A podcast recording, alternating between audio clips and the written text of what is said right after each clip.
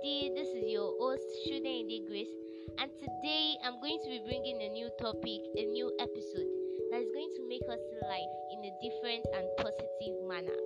I hope you are ready because it's starting now. When you are tempted to lose patience with someone, think about how patient God has been with you all this while. With this, I want to bring today's topic, patience. This is under the seven vital human behaviors we are treating presently. According to the Oxford Dictionary, patience is the ability to tolerate delay, problems, or suffering without becoming annoyed or anxious. Patience is not just the ability to wait, it is how you keep a good attitude while waiting. Patience and waiting might be confused for each other, but they are very different.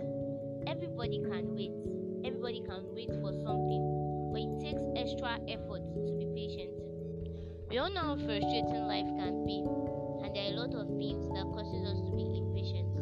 Let me cite the common examples that we know.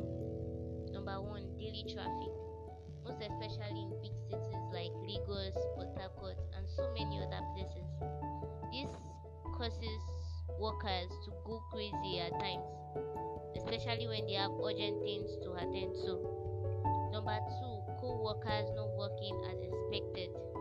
This happens most times in our workplace, churches, mosques, and wherever we find ourselves. When people around us are not working the way we want them to, when they are not doing what we expect them to, we actually get irritated and like